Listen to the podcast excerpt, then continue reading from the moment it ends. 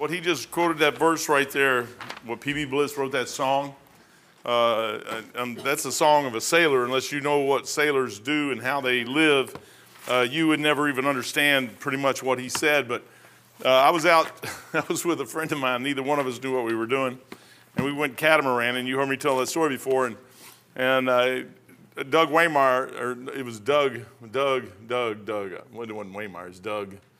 I'll figure, I'll remember his name here in a few minutes, man. It's been so long. But uh, Doug, Doug went out, me and him got on his catamaran. He had his catamaran, and he said, "Let's go catamaran." I said, "Okay." So we go out there, and, and I don't know nothing about. You think sailors know everything about the ocean? We did. I didn't know nothing. I knew it was wet. It was a big blue wet thing. That's all I knew it was. And we got on the ship, and the captain drove it. I, I fixed stuff. I don't. I don't care. I mean, the captain told him which way to go, and they knew how to get there, and all this other stuff, and all the other stuff. Well, we get out there, and and we sail for about two minutes and hit a sandbar, and we drag this stupid catamaran across the sandbar and get it into deeper water, and we sail for a few seconds and hit another sandbar. And I mean, we're out there for six or seven hours from sandbar to sandbar to sandbar. And this whole time, I'm asking Doug, I'm like, what are these green and red buoys over here for? Oh yeah, don't worry about those, man. They just they just stick them out there. And then uh, the other the ships had already went out. The boats have already went out when, by the time we got there. So they started coming back in the afternoon, about three o'clock, and they're all in between these two buoys. And that's a channel they dug out so that it's deep enough that you can get in and out of the harbor uh, without hitting sandbars. I said that to say this. He, he quoted that, uh, that song there. He says, uh, Trim your feeble lamps, my brother. That's you. And we're feeble, but that's your lamp. And sometimes the only light this world will see is yours. They won't see any other. They won't see any other light. And you know that by how you witness to other people or how you are around other people. If you become like them, your light gets dimmer. And pretty soon they will hit that sandbar and they will wreck and crash. And you may get back into port safely, they won't. And one day we will stand before a God and a Savior named Jesus Christ, and we will give an account of what we do on this planet. Every single thing we do. He goes right here, he goes, Some poor sailor tempest tossed, and this world is tossed up and down right now, if you don't know that. It's a mess. It's just a mess. Trying now to make the harbor, they don't even know what they're trying to get. I had no idea what we were doing out there. I just knew here's a sailboat, it's supposed to move, and that's all I knew. I learned something very valuable that day. If you're not between those buoys, you're going to be in trouble. And the bigger you are, the more trouble you're going to be in. And you get a big ship in something like that, and the next thing you know, just like you read in Acts chapter 28, that ship was tore apart by the waves coming in. The front of that boat stuck into the, the, uh, the sand, and the back of it was tore off. And he goes, In darkness may be lost. Uh, there's so many of us, and I'm talking about Bible believing Christians that live like the world. There's something wrong with us. There's something wrong. You have the Bible. You have the Word of God sitting in your fingers. You have the songs. You have everything, yet, yet we still look and live like this world looks and lives. I'm saying that for this because uh, singing songs, when you step on this platform, you need to dress like you're dressing for Jesus Christ. Okay, I, I am tired of seeing young men and young ladies get up here and dress. I mean, ladies, come on, men, you should know how to dress by now. You ought to know how to dress, okay? Uh, I am going to start checking people out, and not checking them out completely, but if, if, if I don't think you're appropriately dressed and you think you're going to sing that day, I will stop you from singing. Okay, it is a privilege to be able to sing for Jesus Christ. It's a privilege. That's like people say, well, Mike makes you wear, no, I make you wear a suit and tie or a, a jacket and a shirt if you're going to preach. Why? Because you're standing, the same rules I make my, my, for myself, I make for you. This is, the, to me, this is sacred ground. And it needs to remain sacred ground. Now, the rest of you go say, well, I come in, I, I don't care. Well, if you come in dressed in certain things, I will stop you. I, have had a couple times where I, have broke my thing, but brother, the world is looking for a way. There's a man passed away yesterday, Charles, Dr. Charles Stanley.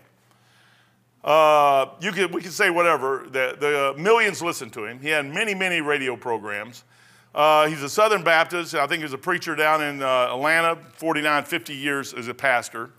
Uh, I may have disagreed with him doctrinally on a couple things here and there, Uh, but I'll tell you one thing over the years, one thing I know about him, he talked about Jesus Christ.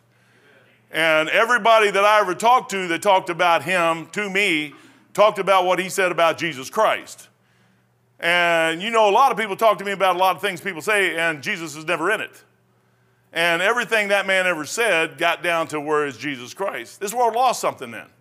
I mean, I know our, I know our country's messed up, and I know a lot of our churches are messed up. And I know maybe, but you know, I, I'm not his judge. He's standing before his judge right now.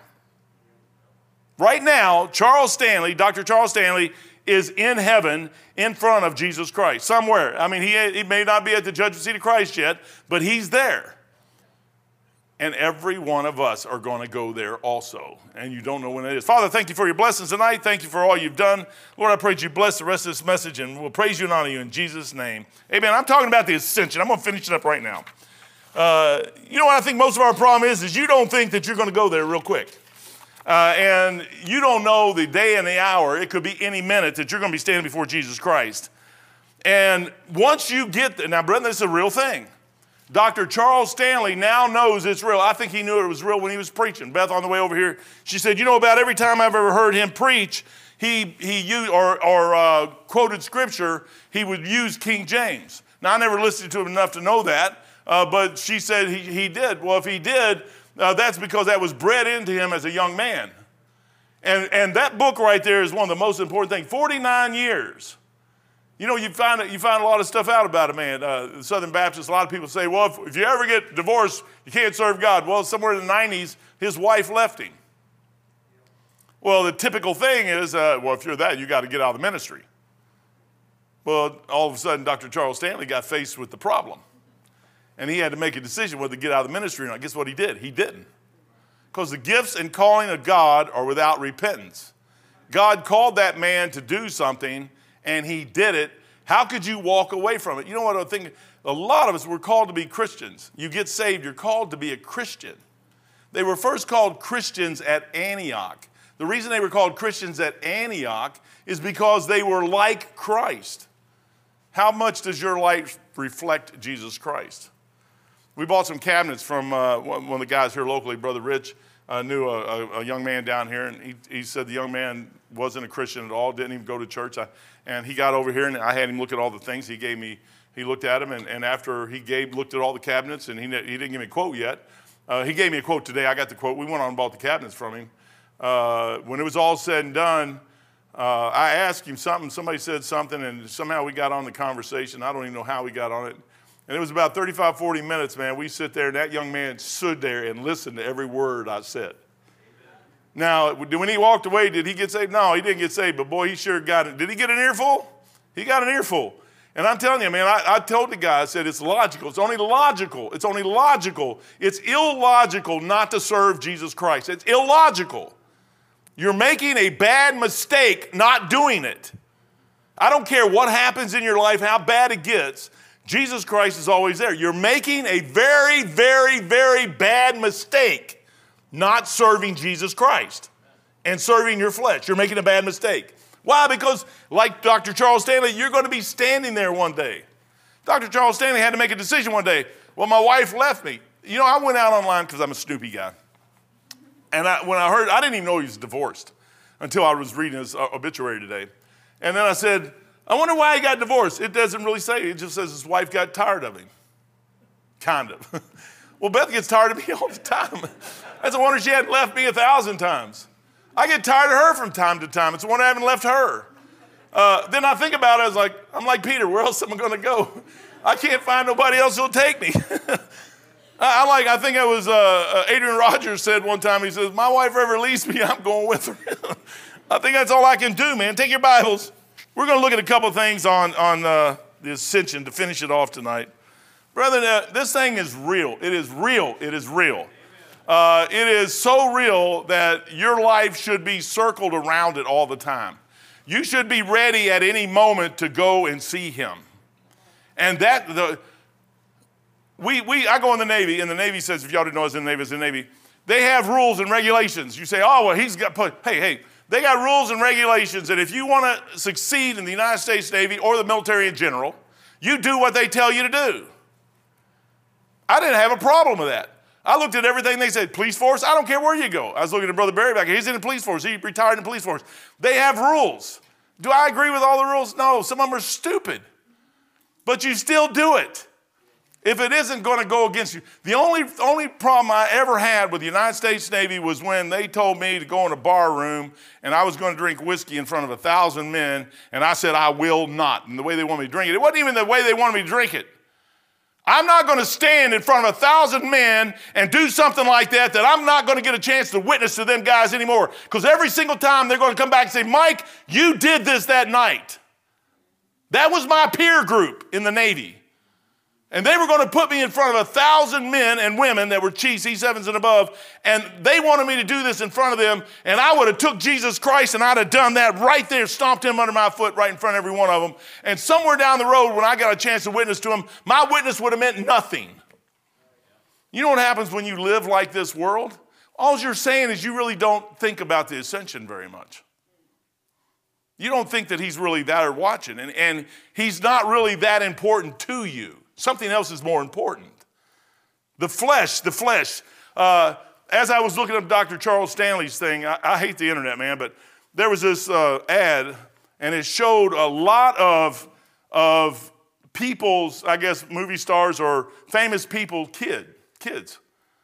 You talking about a bunch of screwed up kids, young people. I mean, they were messed up. You go down through that look list and look at that list. Some of them I didn't even know who they were, but they were messed up. You know what fame and fortune does? It messes up everything. You know what Jesus Christ does? He corrects it. I like Christ, man. I like it. That young man, uh, he called me today. He gave me the quote. He beat everybody else. I said, hey, man, I'm going to buy the cabinets from you. Uh, I didn't say anything about Jesus Christ, but he talked to me. He said, hey, Mike, how you doing? First name basis. I'll get another chance to talk to him because I'm going to get all these cabinets from him. I'm going to get another chance. I talked to Brother Rich. He said, Well, this brother, he, this young man, uh, he's watched him change over the years, but he never got into church anywhere. You know what that is? That's nobody's living it. The kid hadn't seen it in anybody. He needs it. You know what people this world needs to see? They need to see him in you, a risen, living Savior dwelling in you, and not us becoming like them. What's so hard is we go work with people and we become like them. We start acting like them. We start dressing like them. We start act, and then we bring it into the church and we think it's okay. It's not okay. It's not okay to be like them. Well, that's rules. You go into corporate America, guess what? They got rules. If you want to become vice president or president or CEO of a company, there's rules you got to follow. You got to accept the big companies, you got to accept transgenders, queers, faggots, uh, anything out there that they want you to accept, you got to accept it if you want to move up. Brother, there comes a point where you draw a line and say no. No. Now, with all that said, the necessity of the ascension, we looked at that last week. There is a reason why he had to do it. It had to happen. Heaven was his home. He came here to get something and go back. That's all he did. Uh, if he hadn't come, you would have never got the chance. He didn't need to come. He could have just blew the universe away and started over again. He already tried that with Noah. It didn't work. He said, I ain't going to ever do this again because it ain't going to work. It's just not going to work. The other plan, plan B. You know, I was reading my Bible. You ever read your Bible? Interesting book. If you ever get a chance to read it, uh, you ought to take a few minutes. It's a good book to read. Uh, I was reading Luke chapter 3. And it starts in Luke chapter 3. You don't have to turn there, but I'm going to just, I'm going to, it's an amazing book. You ever read Chronicles? Man, Chronicles change your life. uh, 23, Luke 23, uh, 323 says that Jesus himself, being about 30 years of age, being as was supposed the son of Joseph. He wasn't the son of Joseph. But then it goes on and gives you the bloodline of Mary. It's not giving you the bloodline of Joseph here, as supposed, the son of, as supposed. It wasn't, this wasn't um, Joseph's bloodline. And it starts with the son of Heli. And it goes through a whole bunch of names. I ain't gonna read them all. Go to verse 38, which was the son of Enos. Ah, go to 37. I like 37. Which was the son of Methuselah, which was the son of Enoch. Enoch was a good guy. You know why Enoch was a good guy? He walked with God, and God just took him. Uh, which was the son of Jared, which was the son of uh, Maliel, uh, Malaleel, which was the son of Cain, Canaan, which was the son of Enos, which was the son of Seth, which was the son of Adam, which was the son of God. You got a list of a whole bunch of names, and God took very good care about those names right there. And they start all from a man named Heli. They go all the way back to Adam. And every one of those men did what they were supposed to do, and they're in the bloodline of Jesus Christ. And if they hadn't done what they would, you would not be in heaven today. Every single one of those men, over the 4,000 years that they lived, they were not perfect. They did what God told them to do, and the outcome of that thing was a young lady named Mary who was well pleasing to God. That girl, that girl was in a place where God could use her right when it got time to use her, and Gabriel come down. You know, I was sitting there reading about uh, uh, Elizabeth and Zacharias. Zacharias talking to Gabriel in there about having John, and he goes, How will I know this? He said, You ain't gonna speak for six months. You, know, you ain't gonna speak until that boy's born, because you didn't believe me. Mary's like, Okay, I'll do whatever you say. That sounds really good to me. I'm thinking, that's the difference. What's wrong with us? We're, we're on one side, the, you're sitting there talking to an angel in the temple, and he's telling you you're going to have a kid. Why not start rejoicing instead of saying, Well, how will I know this is true? Because I'm telling you, you moron. have you seen an angel before? No. And Mary just sits there like this is an You know why Mary's, her heart was already there. Zacharias was in the temple, he was working in the temple. And when he got a vision in the temple, he didn't know what to do with it. So many times, brother, we get stuff and this isn't something that's fake and phony. This isn't something that's just a, a, a fantastic thing. That no, this is a real life thing. Uh, your life changed the day you got saved. My life changed. Charles Stanley's life changed. I believe Charles Stan, Dr. Charles Stanley was saved. Uh, like I said, I can't judge him. He, Dr. Ron always said, if you can't say something good about somebody, don't say nothing at all. So I'm not going to say nothing negative about the man. I mean, he spoke to millions. I will never get a chance to speak to millions. He had, a, he had an opportunity to influence a lot of people. And out of his mouth always came Jesus Christ. Now, he may have taught some things that weren't quite right or not as deep or in depth that it should have been, but out of his mouth always came Jesus Christ. What comes out of your mouth all the time? When you leave out of these doors and go home, what are you watching? Are you watching the stars, kids? Are you watching the stars out there? Are they influencing your life? I think they're a bunch of jokes. They're lost. They're on their way to hell. Why would I? Oh man, I better get it. Necessity. you know what the ascension does? It makes you get on the right side. That's what it did for me. The divine plan that the Holy Spirit would not come. He had to ascend so the Spirit of God could come. He had to. Uh, John 16, 7 says, It is expedient. Christ tells them, they don't understand. It is expedient for you that I go away, for if I go not away, the Comforter will not come unto you. But if I depart, I will send him unto you. Why? so he can teach you in all things. We're not availing. We will spend our lives learning about everything we can learn about but that. You know why I read my Bible four times a year? Is to get that in my head. It has nothing to do with anything else. If I don't put this in my head, something else is going to get in my head. You have, you're going to put something else in your head. The question is, is what are you putting in? What are you trying to do? Well, I want to serve God. Exactly what do you think serving the Lord is? You need to stop and ask yourself sometimes what is the serving the Lord? The ascension of Christ was a prerequisite to his further work in preparing mansions. So he said, uh, John 14, 1, he says, Let not your hearts be troubled. You believe in God, you believe also in me. In my Father's house are many mansions. If it's not so, I told you so. I go to prepare. So there's things in the future he's still doing that is going on. Brethren, this thing is a real life, it's ongoing. You're in training right now, you're in preparation, in training to serve Jesus Christ the millennium's coming out there, and we get to rule and reign with him for a thousand years. Maybe. Maybe. That isn't a guaranteed thing. He sat there and said, I, I give each, each person, I gave them the exact same thing. And what they do, oh, well, Mike, you're a preacher. I wasn't 43 years ago. I was in a bigger mess than you were 43 years ago, most of you and I got a hold of something that changed my life. Some of you are way, way better than I was in condition than I was, and you're not serving Him the way you should be. You know why this church isn't full? Because you're not doing what you're supposed to be doing. You know why you don't have a lot of people? Let me ask you a question. You shall know them by their fruits. Where's your fruits at? Where's your fruits at? You should have some fruits. Jesus cursed the tree. If Jesus walks up to a tree and says, I want fruit, that tree should immediately dropped a piece of fruit in his lap. If there was no fruit on that tree, it should have went and dropped right into his hand. And it didn't. And he cursed that tree and it died, withered, it died. You know the Lord's going to come back. He's going to expect to see something on us. He's going to look. He's to look for something. This, this, this is serious. This is serious stuff. I, I am not going to get blamed at the judgment seat of Christ for you not knowing what this book says. And brethren, I, there's other people that are more eloquent. Dr. Stanley was probably a whole lot more eloquent than I ever was. Dr. Ruckman was more knowledgeable and eloquent. Well, he wasn't as eloquent, maybe. No, he was more eloquent. but he, he, was rough. He was rough. I never got well, I never got upset about anything that man said. I don't think he ever said anything. Uh, almost everything he said stopped me in my tracks and made me start thinking. What am I doing? I don't care what anybody else does. What am I doing for the cause of Christ? What am I doing?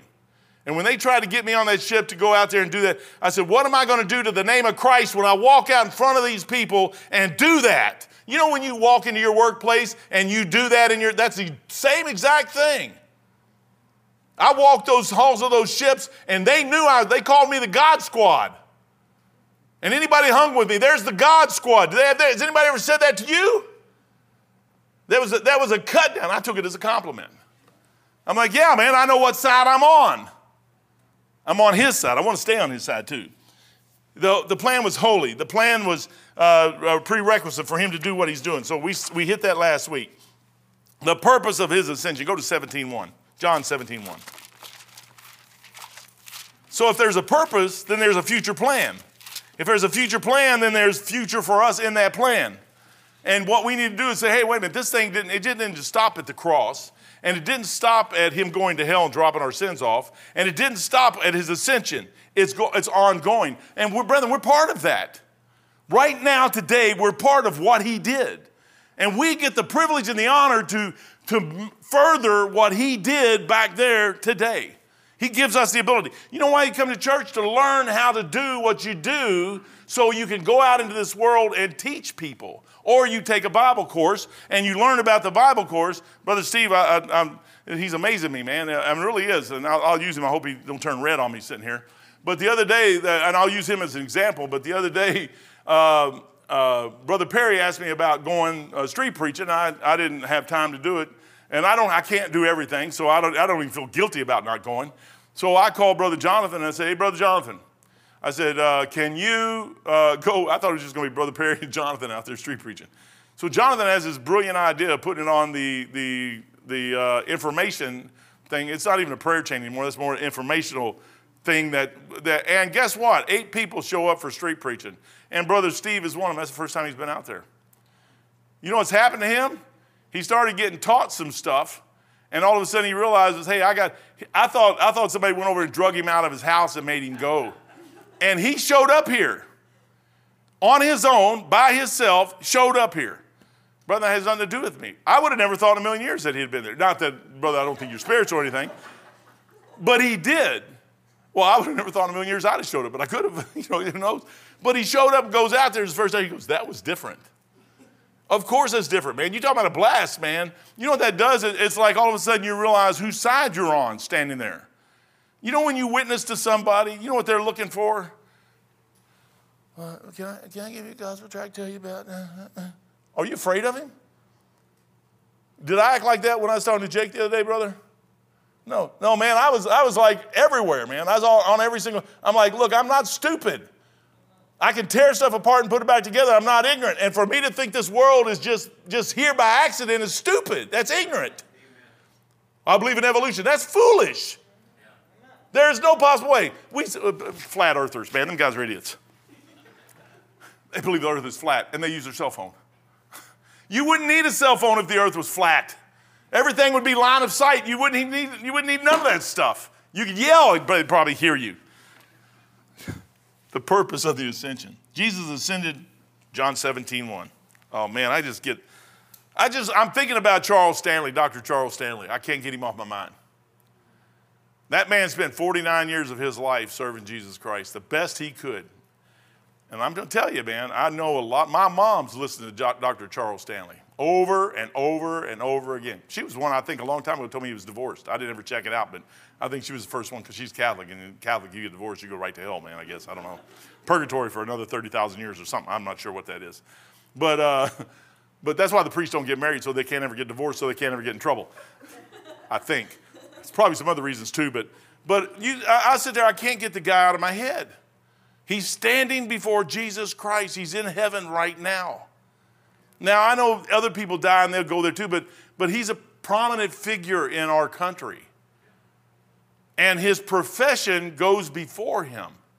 And other people, you say, well, they're all weak and beggarly. Yeah, they may be. And they may never have been strong, solid Christians like they should. And you may look at some Southern Baptists out there and say, hey, they got the wrong Bible. They got this, they got that. But he still told them about Jesus Christ. Brother, I'm telling you, it's a great thing. 17.1. These words spake Jesus and lifted up his eyes to heaven and said, Father, the hour is come. Glorify thy Son, that thy Son may glorify thee. You know what our job here is? To glorify Jesus Christ. You know what Jesus was showing us just before he left? He was showing us how to glorify the Father. If you want to glorify the Father, what you're going to do is you're going to go through some things. We try to get out of the things. Trials and tribulations. I was talking to Brother Yoakum the other day. And he, he got out of the hospital, he's home, he's still going through some things. And, and he said, Brother, you know what I learned is, is uh, tribulations work with patience. You ain't patience? Sometimes God puts you through something, and the problem is, is we don't let him work it out. We try to work it out our way because we come up with this brilliant idea how we're going to do it. Okay, here's the problem. I'm going to solve it like this. Don't do it, man. Let it go. Let it go. Wait. Guess what? The, the, the solution will always appear Maybe not in your time frame, but the solution will always, for 65 years, I've watched the solution. And every single time I jumped ahead of the game, I had to back up. And thank God that none of them were that, that serious and it wasn't that hard to back up. But he says he's trying to glorify Jesus. Number two, Jesus ascended to become the Prince and Savior. Go to Acts 5:31. Now, what I'm trying to do is get you to see that he's a risen, living Savior. You're serving a risen, living God. That's what you're serving. You're not serving this arbitrary thing out there that is, is a, he said, make, one of the Ten Commandments says, Thou shalt have no other gods before me. Thou shalt not make any, any graven images. It is not a statue over here. He is there. He's sitting in heaven. We're going to see some more things about that right, right now. Uh, uh, Acts 5.31. Acts 5.31 says this. Him hath God exalted with his right hand to be a prince and a savior for, the, for to give repentance to Israel and forgiveness of sin. And we are his witnesses. Jesus Christ is in heaven sitting right now. God's made him a prince. Jesus ascended as a forerunner. Oh, look at this. Go to Hebrews 6.20. Hebrews 6.20. He made a way for us. 620. 620. Whither the forerunner. See, here's here you go. Watch this. We, this is our this is our church verse right here. Go to 19, uh, 619. Which hope we have, oh man. Yeah, yeah, 619 is good. Which hope we have as an anchor of the soul. This is where we got our, our church name. Both sure and steadfast, and which entereth in that within the uh, with entereth into that within the veil. Whither the forerunner is for uh, is for us, entered even Jesus uh, the four even Jesus made and high priest forever after the order of Melchizedek. The first guy to do it was Jesus Christ. He came and opened the door and went back. Now the door is open for each and every one of us. If you ever walk through that door, if you're in this room tonight and you know you're saved, you know, I mean, brother, I never, never, ever, ever assume anybody's saved just because they tell me they're saved there ought to be, I like James. He said, Show me your faith without works, and I'll show you mine with it. I know exactly what he's talking about there. He's not talking about salvation. But if you say you're saved and you're not walking a Christian life, I got to question that thing, man. I mean, there is something about you that you have not really met Jesus Christ the way you should have met him. There's something about if you love this world more than you love him. If, if I said at the beginning of this thing, and I'm going to start critiquing what people wear, if that offended you, then you got a problem. I think Jesus cares about how we look and how we dress and how we act in front of other people. I think he cares. Why? Because it, we're reflecting him. We're not, it's not us that we're reflecting. He, we're reflecting Jesus Christ. And if we bring damage to him, brethren, I'm telling you what, we're going to answer for it one day. I'm telling you, I keep thinking about Charles Stanley. I can't get him out of my mind. I'm going to be there with him one day. And I guess I'll tell you what, I won't be able to point my finger at him and say, Oh, you, Lord's to say, Ah, shut up, Mike. How about this? And how about you? And this and this. And uh, I won't have to worry about Charles Stanley. I won't have to worry about none of them guys. I have to worry about Mike Elliott, who I'm going to worry about, and you got to worry about you. Uh, uh, Jesus ascended to become a prince. Jesus ascended as our forerunner. He prepared our heavenly abode, John 14, 2. In my Father's house are many mansions. Uh, to be our high priest. Go to 921, Hebrews 921 if you're already there. 921. This is what he did. He's, he's out there, man. He's out there doing something right now. And we're here doing something too. Everybody's here doing something. And if you're, if you're not doing it, it ain't going to work. He's doing something. Uh, Hebrews 9, Hebrews 9 21 says, Moreover, he sprinkled, uh, moreover, he sprinkled with blood both the tabernacle and all the vessels of the ministry.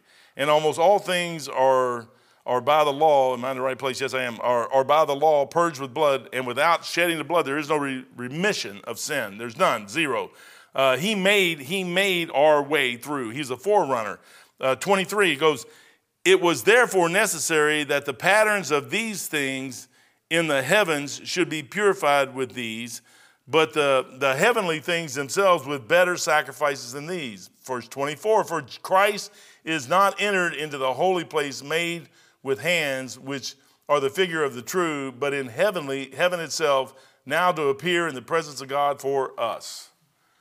You know, you, when he says you have an, uh, uh, an advocate with the Father, that's him. You have right now somebody that you can get down. So let us come boldly under the throne of grace. You have somebody right now in heaven, 24 7, that you can call upon. You say, I'm going through some things and I just don't like the way. I've told people down through time, don't do it that way. Don't do it that way. Don't do it that way. And they'll do it their way and it blows up and turns into a total mess. Then they always get mad at the person that told them don't do it that way, like it was our fault. And the fault is not the, the, tell, the, the bearer of bad news. The fault is the one who did it. If you do not wait on the Lord to show you, you know what you're telling everybody? Is you do not really believe that He will. The Lord will tell you what to do beyond a shadow of a doubt if you wait. Be still, wait, I say on the Lord. Be still and know that I am God. Wait. The moment you head out, you say, Well, I'm in a place where I don't think I should be. Good, stay right where you're at. Unless it's you're getting killed or beaten up all the time, something like that. Maybe you ought to leave. I, I, come and tell me about that. We'll, we'll, we'll fix you up a place We're getting some apartments out here. We'll set you in one. But however, comma, if it's just because of your foolish pride, only by pride cometh contention. You know, you sometimes, uh, like husbands and wives, they get into this thing, and it's a pride thing. And all of a sudden, the wife stands up. Now, ladies, I love all of you. Man, you're great. We, I wouldn't be here without one. I mean, I couldn't be here. But God set you in a place to be under somebody else.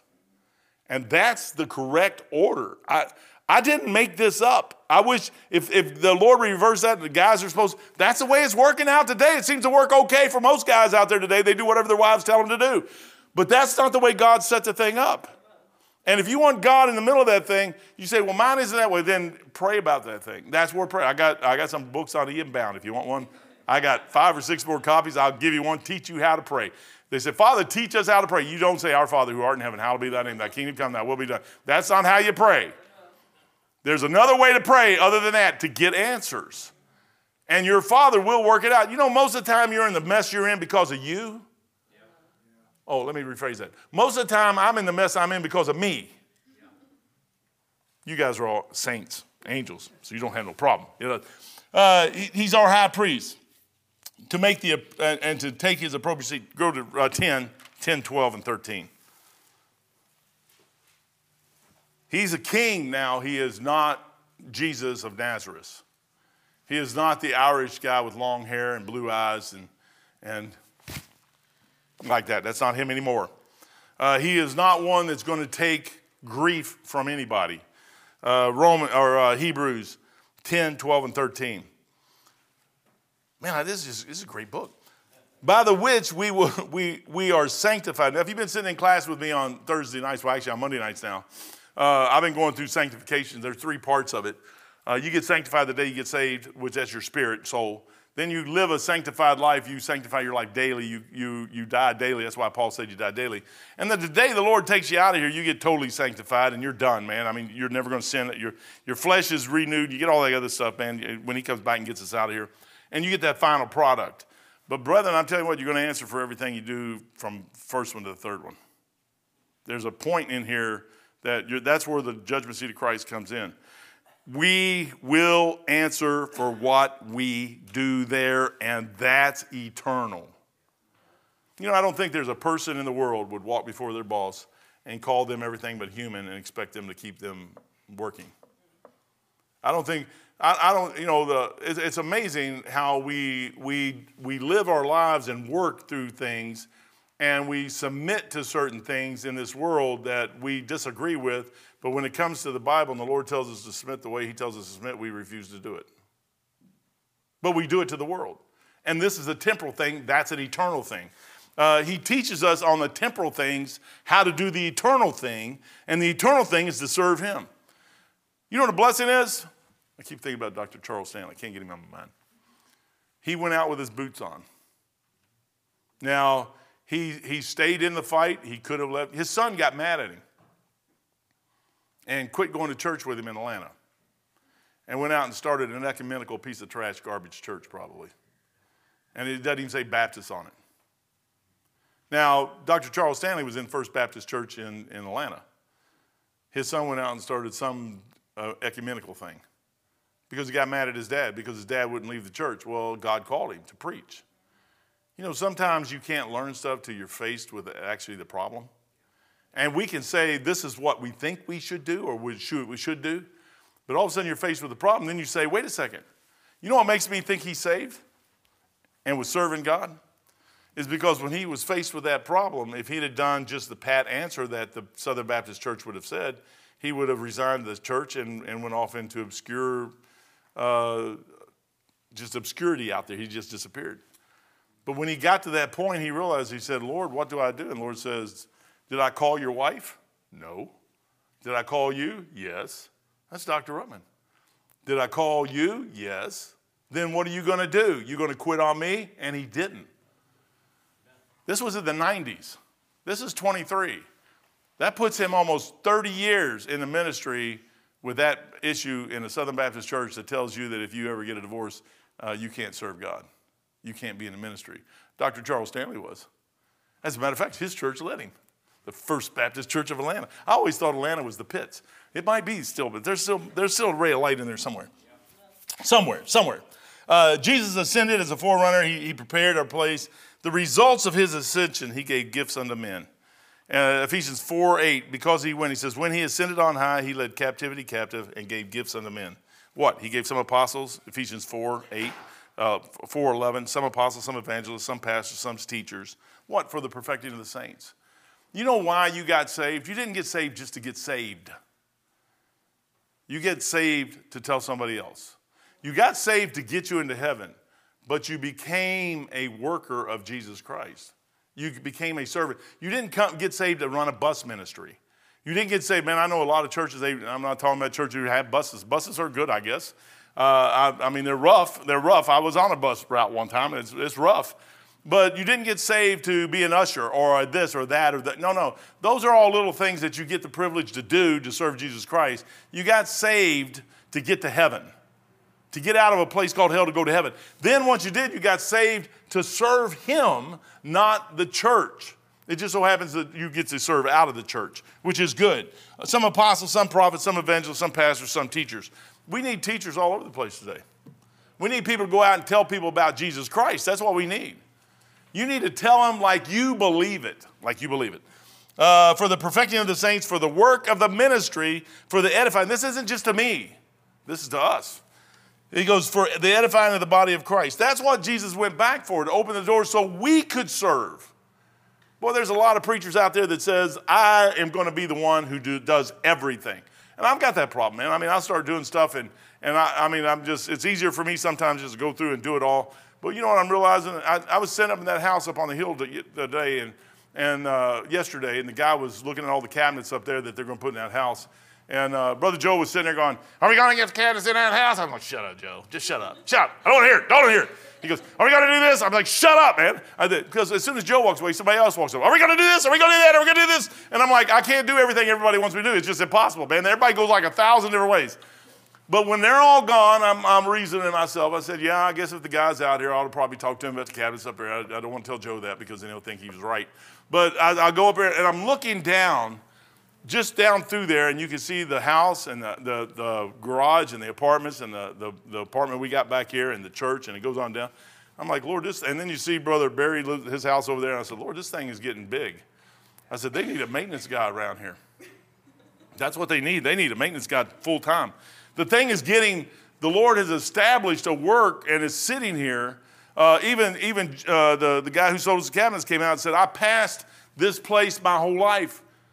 Brother Rich said he lived right down the street. He goes, I passed this place. I used to watch this place. He said, You guys got a deal here, man. He sees it. People are seeing what the Lord is doing.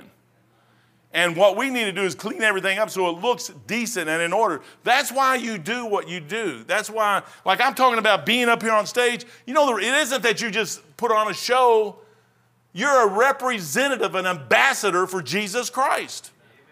What kind of an ambassador are we? Well, our property is an ambassador of Jesus Christ.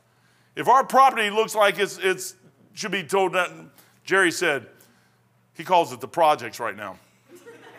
But he said eventually it will turn into luxury apartments. but right now it's the, it's the anchor projects. And the first thing he said, everybody else said, we could he goes, we're going to tear it down with a bulldozer. That's what Jerry told me. You remember telling me that? I do. I mean, he, he talked bulldozer. And uh, I'm like, get out of my life. Get behind me, Satan. Get thee behind me. but, brethren, you know, we, we have an opportunity in, in life. And you say, well, what is all this? You get an opportunity sometimes for somebody to drive by and look at what you have there. And they say, hey, I remember what that used to look like. I wonder what they're doing. I wonder what's going on there. I wonder, and then they get a chance to come in and they sit there and let you talk to them. And you get an opportunity to sit down with somebody. Your walk in life, whatever you do, is the exact same thing. You walk into a business, you walk into your workplace, they look at you and you either act like them or you act like Jesus Christ.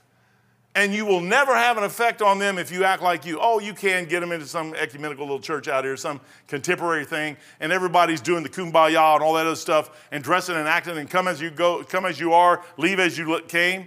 That's exactly what will happen. You'll never change them. You want to change them, you're going to have to live it. You're going to have to live it. The results, he gave gifts to men. What did he give you? Well, he gave you some of that stuff, and what are you doing with it? Uh, he, he uh, oh man, let me see. Uh, the results of the, uh, the, the uh, ascension. Why he ascended? Because he ascended, the Holy Spirit descended. Man, I got the I got a comforter. I like that. Um, John 16, 7 says this, nevertheless, I tell you the truth. This is Christ talking. It is expedient for you that I go away. I have to go. It's a real, real thing. It is a, a must needed thing to happen. He had to go to that cross, not just to go to the cross and open the door and, and, and die for sin, but for those on the other side who get it. He goes, I've got to go so I can send the Holy Spirit back so he can help you get through this thing. Brother, you know what you need is help to get through this thing. Christ knows that. You can't do it by yourself. You will fold to this world like that. You will fold like a napkin, man. See this thing right here? Beth folds them and she irons them. You will fold just like that to the world. That's what you'll do without Jesus Christ, without the Holy Spirit. Christ is in heaven. He says right here, says, Nevertheless, I tell you the truth. It is expedient for you that I go away. For if I go not away, the Comforter will not come unto you. But if I depart, I will send him unto you. Why? John 14, 26, a couple chapters before that, he told him this But the Comforter, which is the Holy Ghost, whom the Father will send in my name, he shall teach you all things and bring all things to your remembrance whatsoever I've said unto you. You know why you sit under preaching? So, not to hear what I say, so that maybe a piece of something every now and then will come through and the Lord will talk to you and you get something. You know why you read your Bible? Not, not just to say, I read my Bible all the way through. I knew a guy one time said, I read my Bible once, I understood. I said, You're an idiot. He handed me a Dr. Ruckman commentary on Revelations. He said, I read that Revel- book of Revelation commentary in six hours, know it all, here it is. I said, I said, keep it, man. I said, you really need to keep it. That's a lifelong study. I use mine. I've had mine since uh, Bible school almost 30 years ago, and I'm still using it. Uh, I got graduated 94, 2004, 2014. Yeah, it's almost 29 years ago. I'm still using the same, same commentary. I use other ones too. I don't always use just the Revelation commentary, but I use other ones Genesis, Exodus. I use uh, John Gill. I use all kinds of stuff. I said, Brother, you know, it's, it's a study book. Oh, I know everything. You're an idiot. You just read something and you think it's, this is a lifelong journey that we're on. He demonstrated that sin, this, uh, that sins were purged by sitting down. Go to Hebrews 1 3. Oh, man you, you start reading, he put this stuff in this book for us to read so that you get this thing as a real life. Brother, young people, I'm not trying to steal your life. I'm trying to tell you that you're going to waste it if you go to this world. And the problem is, is you might be, uh, he mentioned 30 years old. Who was that? Somebody just mentioned somebody that, oh yeah, Brother Tom, talking to a guy in jail. Got saved under the ministry of Jack Patterson, which was a Lester Roloff ministry. 13 years old? 15. 15 years later, he's in jail. He had the opportunity. Guess what? You guys have the opportunity today to serve Jesus Christ. You have the opportunity to go to Pensacola Bible Institute and get a Bible education. You have the opportunity to take uh, Dr. Peacock's class down there and get a three year course. You have the opportunity. Or 15 years from now, you might end up in prison. Wishing you did it. Boy, when he just sat there and said, I had the opportunity 15 years earlier, somebody's going to pay for me to go to Bible college. And he goes, I blew it. That's a testimony and a witness of a man that, that could keep you out of trouble if you'll stop and just listen to what Brother Tom just said. You know how many people say that? Almost every one of them. I messed up and I wish I could go back and do it again. Young people, what you're going to do is you're going to run headlong right into it. Charles Stanley said to that, oh, I can't get off Charles Stanley. He's a good guy, man. I, am starting to like him. I might just start listening to him all the time, too. No, I'm just joking. He said he was, he was worried sometime, and he said, if the Lord told you to do something and there's a brick wall in front of you, he said, you just keep running toward that brick wall. He said, when you get to that brick wall, guess what? The Lord opened a, a hole through that wall that you'll go through. He said, if he told you to go through that wall, believe me, there'll be a hole there when you get there. You know what that is? That's trust. It is, it's trust. Don't go away and say, Mike is now a Stanleyite. I'm not. Somebody out there will probably do that, but that's okay. I know what I am. I know whom I have believed and am persuaded that he is able to keep that which I've committed unto him against that day. I didn't commit it to nobody else. Uh, verse 1, 1 uh, verse 3. He said, Who being the brightness of his glory, the express image of his person, uh, and upholding all things by the word of his power, and when he had by himself purged our sin, your sin was purged by him sat down on the right hand of the majesty on high, being made so much better than the angels. He purged our sin. He said he had to go to heaven to purge us finally and get that thing out. of He had to go and make the offering, get rid of it. Uh, he had to do that because of his ascension. Uh, he, he, demonstrated that sins were purged. Uh, he, he demonstrated uh, that we can now come boldly in prayer. prayer. Hebrews 4 14 and 6 says, Come boldly under the throne of grace. Uh, because he ascended, uh, uh, ascended, we can now uh, be saved to the uttermost. Now, I don't know about you, but I like being saved to the uttermost. I like uttermost stuff. I like stuff that's uttermost, that's more than most. It's uttermost. It's way, way past that, man. You don't have to worry about it. He's got us. Uh, that's uh, that's Hebrews 7 25. He can lift sinners from the cesspool, man. You got to get over what you see in people's lives and how messed up they are. You are too. So am I.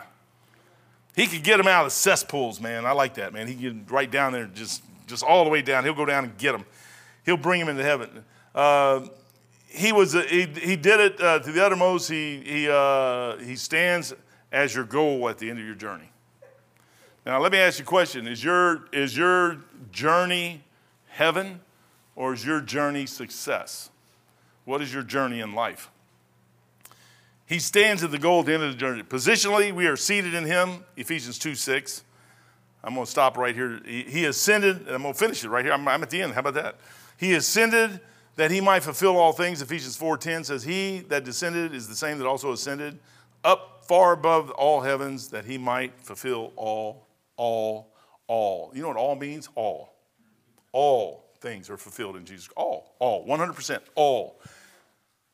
There is nothing you can do down here that's not in Christ that will do anything for you there unless you get into what he's done. He has fulfilled all things.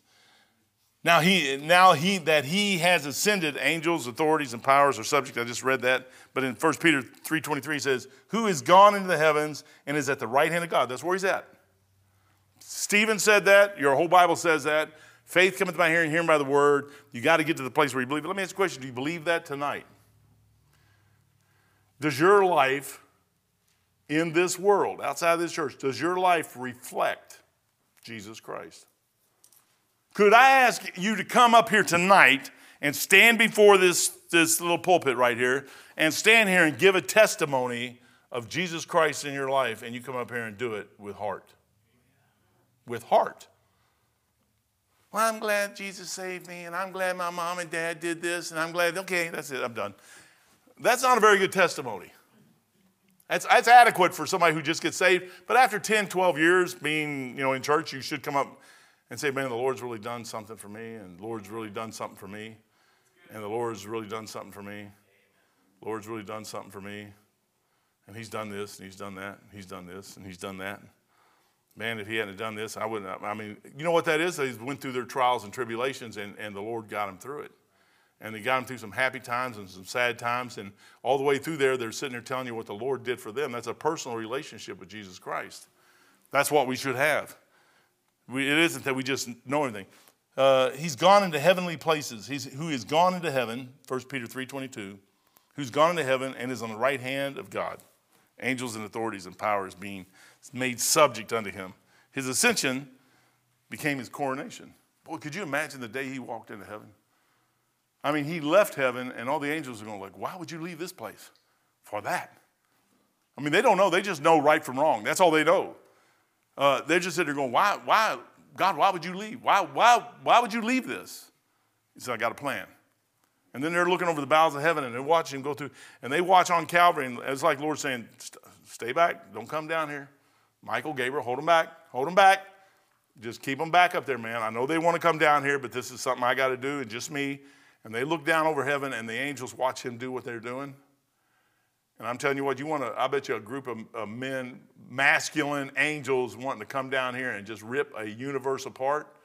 They had started at the outermost edges of the universe, and by the time they got to earth, they would have been nothing left of this place. And the Lord held them back. Why? For you. You're going to know that one day. When you get to heaven, far above the angels, you're going to know that. You can know that right now. Ascension. Why did he ascend? This is the last one. So he could become one of the six articles of the mystery. Go to 1 Timothy 3.16 and we'll be done. I hope I didn't hurt your feelings too much tonight. 1 Timothy 3.16. Brethren, I think it's a serious, I think the Lord's coming back. I think he's coming back really, really soon. I got a message I'm going to do. Uh, Sunday, I can't, man, we got a missionary coming in tomorrow. Brother Chester's coming in, and uh, I, he, he, called me five or six times, and I, I said, "Man, I got to get him in here. Got to get him in here." And, and, then finally, I said, "Brother, just give me a date." And, and uh, he had a couple other dates that that he was trying to work around. I said, "Look, you work around those dates, and then call me up with a date that you got open." So he's going to be here Sunday morning, and then uh, he's going to stay in the apartment back here. It's just old old saint. Uh, out serving God. That's all he was doing. I remember, uh, you know what? God will put people in your mind sometimes, and you'll never forget them. I was over at charity one day, and an old missionary came in. He's from uh, South America, someplace. I forget exactly where. And he, he said, I mean, just, just a frail old man. And he goes, You know, I get up every morning, I read a couple verses and go out and serve God. One or two verses. And I'm like, you know, I said, I know a lot of people who go out and read their Bible four times a year. And they probably don't do as much as that guy does in reading two verses. I said, that guy get more out of two verses and go out and do something with what he got. It's like the little lady with the two mites. I mean, she, that's all she had. And she would go out and do more with all she had than what most of us would do with everything we got. For some reason, we don't, we're afraid to let go of what we got. But, brother, until you let go of what you got, you'll never know what you have. I mean, you'll, you can't ever know it. Yeah, he said that. I, that. That old preacher always, of all the messages, man, that I've heard in my life, that one's right up there with Dr. Ruckman. I'm telling you, man, that old guy, I can't even tell you what the guy's name was today. I just remember him getting up here and everybody gasping. You're not reading 10 chapters a day, five Psalms and a proverb. What is up with that? Heresy. I'm sitting there going, man, two verses and he's in South America. I'm like, I mean, I'd have to more than have two verses to go back to South America and where to live. I mean, they cook good and stuff, but live down there is a totally different thing. First Peter, First Timothy chapter three. I'll stop right here. And without controversy, there is no controversy. Everything I just said, there's no controversy. There is none. If there, if there is controversy, it's because you're an unbeliever. If there's controversy, you have no faith. If there's controversy with what I'm saying here, this is Bible, this is not me. You have a problem, not me. I don't have a problem. And without controversy, there is no controversy. Great is the mystery of godliness. God was manifest in the flesh. That's Jesus Christ, by the way. Justified in the Spirit, seen of angels, preached unto the Gentiles, believed on in the world, received, ascended into glory. Now, brother, that the ascension is a real, real thing. Your, your salvation depends on him coming up out of that grave and ascending out of that grave. But the ascension didn't stop at the tomb. It ended with him at heaven. And it don't end there. He's coming back, like he said. As those angels go back to Acts chapter 1, and we're done. Acts chapter 1. Boy, you ever want an angel to talk to you? I'm afraid to get an angel to talk to me. I'd really like it sometime, but I'm afraid to because it'll probably make me shut up. Every guy that ever talked to one man, they just he just they nail him. You can't I mean, they do something to you, man, and you can't do nothing for nine or 10 months. he says, uh, and when he had spoken, verse 9, Acts 1 9, he says, and when he had spoken these things, Jesus Christ, while they beheld, he was taken up, and, and a cloud received him out of their sight. They felt, probably felt the same way we do most of the time.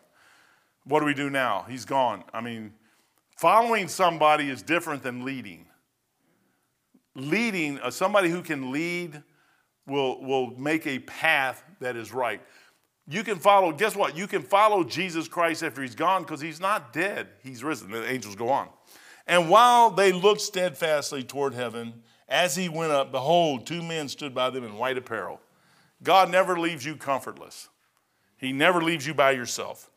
Which also said, Ye men of Galilee. Now, this is an angel talking, brother, they're just pretty, they're just straightforward. They don't, they don't know what else to do which also said, You men of Galilee, why stand ye gazing up into heaven? Well, hey man, you know, like we've been with him like forever, uh, almost uh, since the beginning of time, and he's always been this way. He's there. We've seen him do all kinds of stuff. He goes, Why do y'all have a problem with that? Well, they haven't seen it yet. And some of us haven't seen it. We haven't let it into our lives like it should be. Which also said, You men of Galilee, why stand ye gazing up into heaven? This same Jesus, the one you just seen, which is taking up from you into heaven, shall so come in like manner as you've seen him go into heaven. He's coming back. The ascension didn't stop when he went up. And it's not going to end when he comes back. It's going to go on and on and on and on. And I want to be part of it. Now, I don't know about you, but you know what I learned in the Navy? This is what I learned. Uh, a, a, good friend of mine told me one time he, I wanted to take Bible college all over again. He said I couldn't. He wouldn't let me, man. I'm like, I felt, I felt hurt, man. He let y'all take it, but he wouldn't let me take it. I'm like, why not? And he goes, because you learned everything you need to learn in the Navy. You know what I learned in the Navy? That all you have to do is pick up a, uh, a book and read it, and they tell you what to do. And I had an old senior chief tell me something one time. He said, Mike, all you got to do is do what you're told to do. Yeah. For six years. You signed up for six years, right? I said, yes, sir. He said, I'm not a sir, I'm, a, I'm a enlisted just like you. We're, we're, you don't say sir unless it's an officer. I said, yes, sir. Senior, I won't call you sir no more, senior. Promise. No more sir, sir. And he just looks at me like you're an idiot. and he goes, all you have to do is what you're told. And I said, okay. You know what I realized? Is that if I did what I was told, and once I did what I was told, that happened too quick. There has to be something more than that. So then I started finding other things to do. And then I would add other things to what I was told. So I did everything I was told plus some. And then I was looking, you know why? Because I wanted to be a sailor.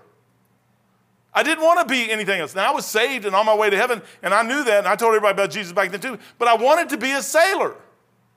I really wanted to be a sailor. That's why I became a sailor. I wanted to be one since I was a little kid, and I got to be one. And I look at all these people around me, and nobody wants to be a sailor.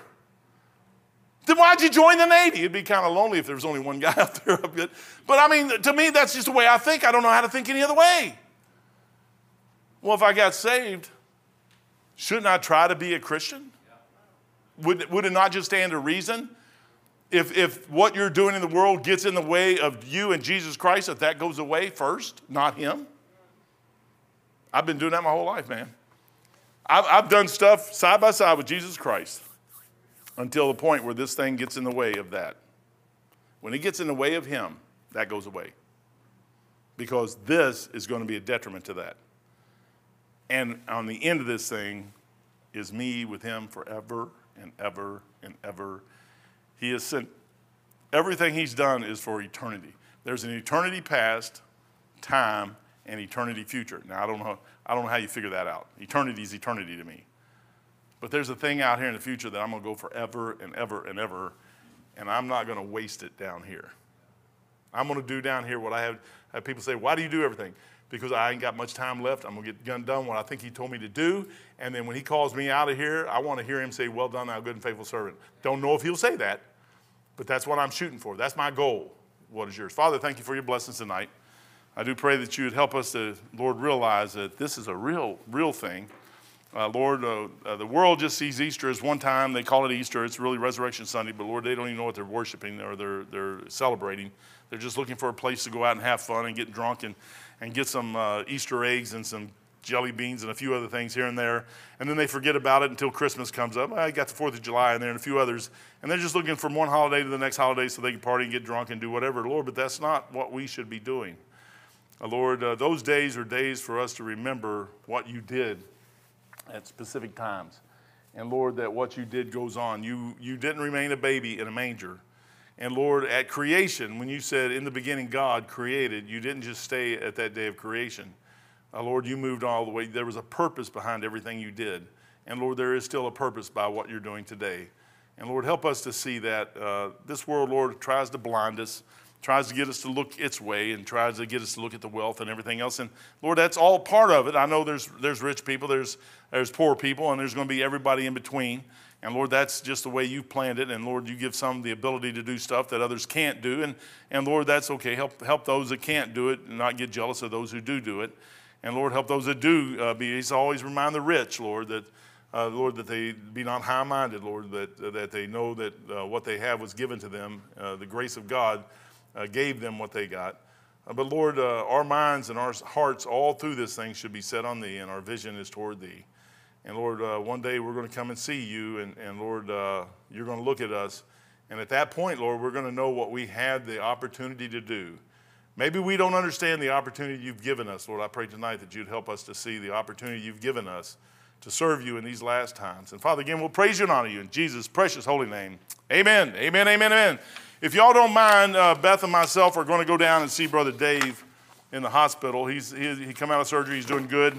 Uh, I was going to try to get down there today, but uh, a couple other things came up. And I didn't get a chance to go get him, but I would like to go see him before he comes out uh, and just say hi to him and make him feel like we love him. He's a biker, man. He, just, you know, he, he doesn't think people love him. Amen.